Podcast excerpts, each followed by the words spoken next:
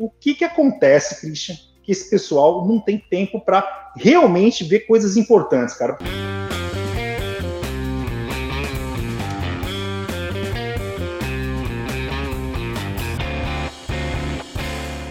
Olá pessoal, tudo bem? Olha só, tem um assunto para a gente conversar aqui que é muito importante, né? que é a questão da produtividade e gestão de tempo nas empresas.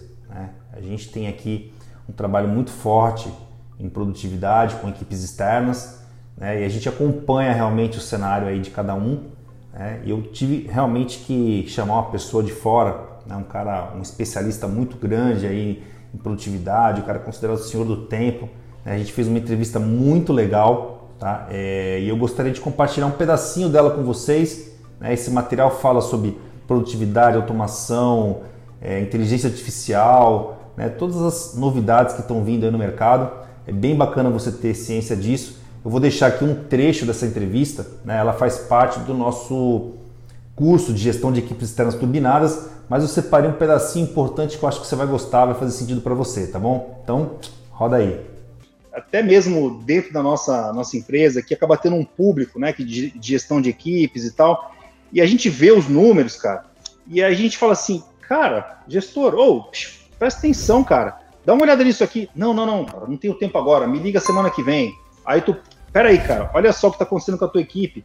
Aí liga pro cara semana seguinte, o cara, cara, não, não, não dá, tô enrolado agora, me liga depois e tal. Ou seja, cara, o que que acontece, Christian, que esse pessoal não tem tempo para realmente ver coisas importantes, cara. Porque, assim, tá explícito, né? A gente consegue é, levar informações, dados ali, cara, que estão muito consistentes. O cara, tipo assim, não tem tempo para te ouvir, cara.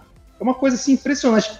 Que você atribui isso com a tua experiência aí, cara, com todo esse trabalho de consultoria que você já fez nas maiores empresas do Brasil? Fala um pouquinho para nós aí, cara, o que, que realmente acontece, cara? Na sua visão, Bem, claro. Essa, essa é a pergunta que não quer calar, né? Porque esse assunto nunca vai se esgotar. Amanhã eu tenho uma palestra no Bradesco, especificamente uma área lá, e o assunto é justamente esse, como tornar uma equipe mais produtiva. Né? Os, os problemas são diversos, Léo, mas acho assim, o primeiro grande problema é que os membros da equipe, eles não sabem gerenciar o seu próprio tempo. Então eles recebem as demandas e aí eles não sabem por onde começar, o que fazer, como lidar com o e-mail, como lidar com as demandas que aparecem no dia a dia.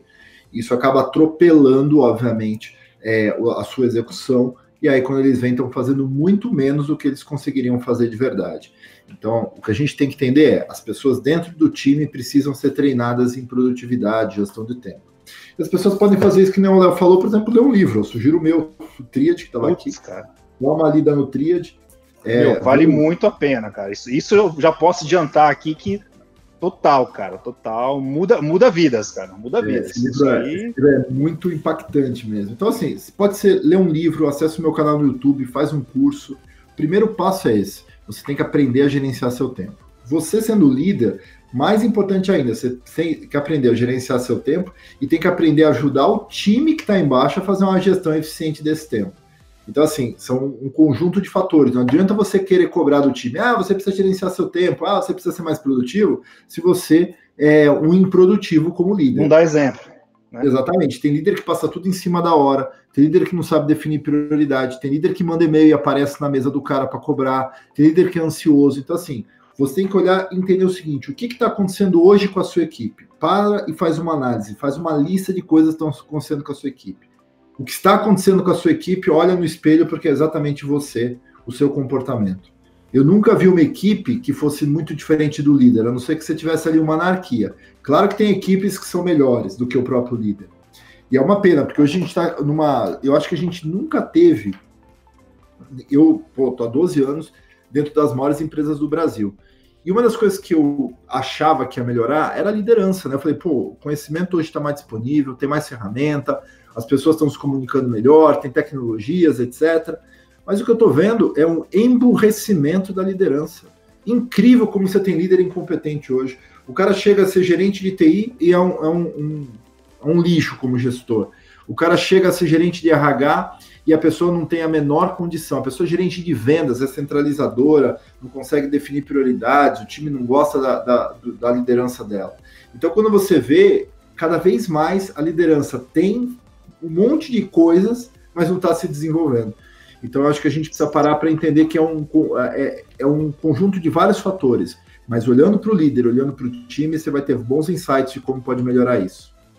É engraçado, cara, assim, né? O que eu percebo, Christian, né? a gente faz um trabalho aqui muito focado no gestor mesmo e tal, né? E, e o cara normalmente ele, ele não vem buscando coisas para ele, ele vem buscando coisas para a equipe. Aí eu falo, pô, cara, tal arrumar você primeiro, cara, para depois arrumar a equipe? O que você acha? O que você pensa sobre isso, né?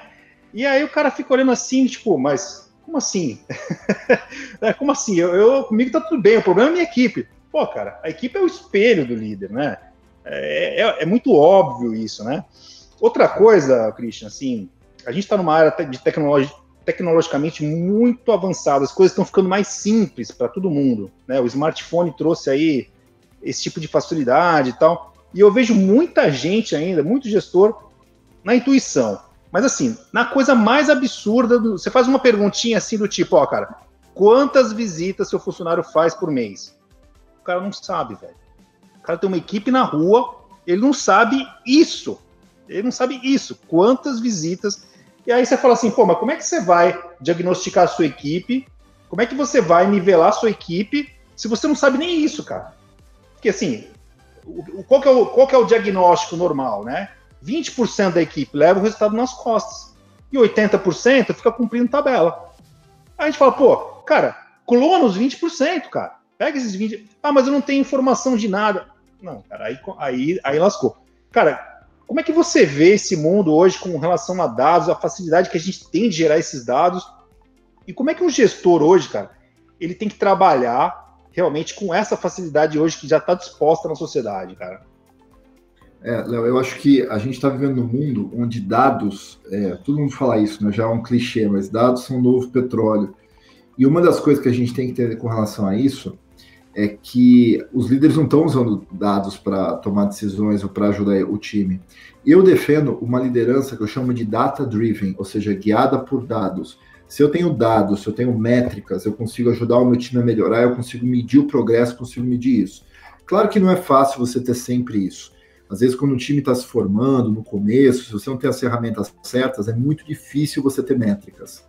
Porém, quanto mais a gente treina e desenvolve esse time, quanto mais nós, como gestores, aprimoramos essa visão sobre métricas, melhor a gente consegue fazer é, essa gestão. E por isso a gente precisa ter ferramentas, né?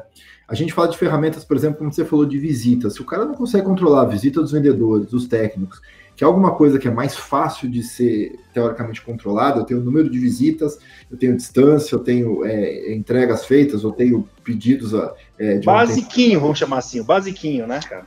É, isso é tão básico que assim, se ele não sabe isso, ele não pode é, querer ir para coisas maiores.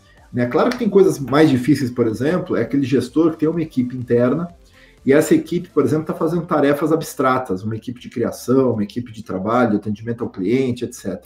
Como que você monitora a produtividade desses caras? Né? Claro que é muito mais difícil. A gente vai, aí tem um nível maior de dificuldades, mas dá para medir também alguma coisa, pelo menos. Então, assim, se você não tem métricas de nada, você está simplesmente perdido, está simplesmente jogado aí é, a Deus dará, literalmente. Você está sendo guiado pelas emoções. Então vem um cara e fala, ah, aconteceu isso, isso, isso. Você fala, ah, então tá bom, vamos fazer isso. Aí o cara vem, chora e vai, você vai no choro do cara. Então, assim, você é guiado pelas emoções ou por dados? Entendi. Bom, vamos deixar essa reflexão, pessoal que está nos assistindo aqui, né? E, e um outro ponto, Christian, que nós somos, assim, obrigados né, a alertar né, os gestores da, é, que realmente você citou, pô, cara, eu tô vendo gestores muito ruins tal. Cara, a inteligência artificial vem para substituir ou vem para somar? É, ela, vai substituir os, ela vai substituir quem é ruim, ela vai substituir aquele cara que não é criativo, que o trabalho dele é manual e mecânico, e ela vai somar e ajudar aquele cara que já é criativo, que já está fazendo uma gestão eficiente, que já está olhando para frente. Então, assim, eu acho que a, a inteligência artificial ela é a nova arca de Noé, literalmente. Ela pode salvar alguns ou não vai ter espaço para muita gente. Então a gente vai ver um novo dilúvio na Terra. Esse dilúvio literalmente é a inteligência artificial e ao mesmo tempo ela é a arca, porque ela também vai salvar algumas pessoas. Então assim, você vai estar tá no mar ou você vai estar tá na arca? Então depende de quem como você é hoje. Então, é, essa é a minha visão para inteligência artificial. É, cara, é, realmente assim, hoje, para você ter uma ideia, Cristian, a gente acompanha aqui, né? E eu, eu olho para os resultados da equipe, né? E eu vejo, o, eu falo assim, meu, se eu colocar aqui um robô, eu consigo fazer melhor que esse cara, bicho. Esse cara não tá vendo isso, não tá vendo aquilo, olha só o que tá acontecendo aqui, olha o que tá acontecendo ali e tal, né? E, enfim, né? então fica um sinal de alerta aí, que toda mudança, né, cara, é, é, ela exatamente acontece isso, né, cara? Ou você, ou um trator passa por cima de você, ou você dirige o trator, né? Você precisa escolher realmente o caminho que você quer seguir nessa mudança. Né? Se você quer ser esmagado ou se você quer pilotar, né? Então, queria deixar esse, esse, esse beat legal aí para o nosso público que está assistindo a gente aqui.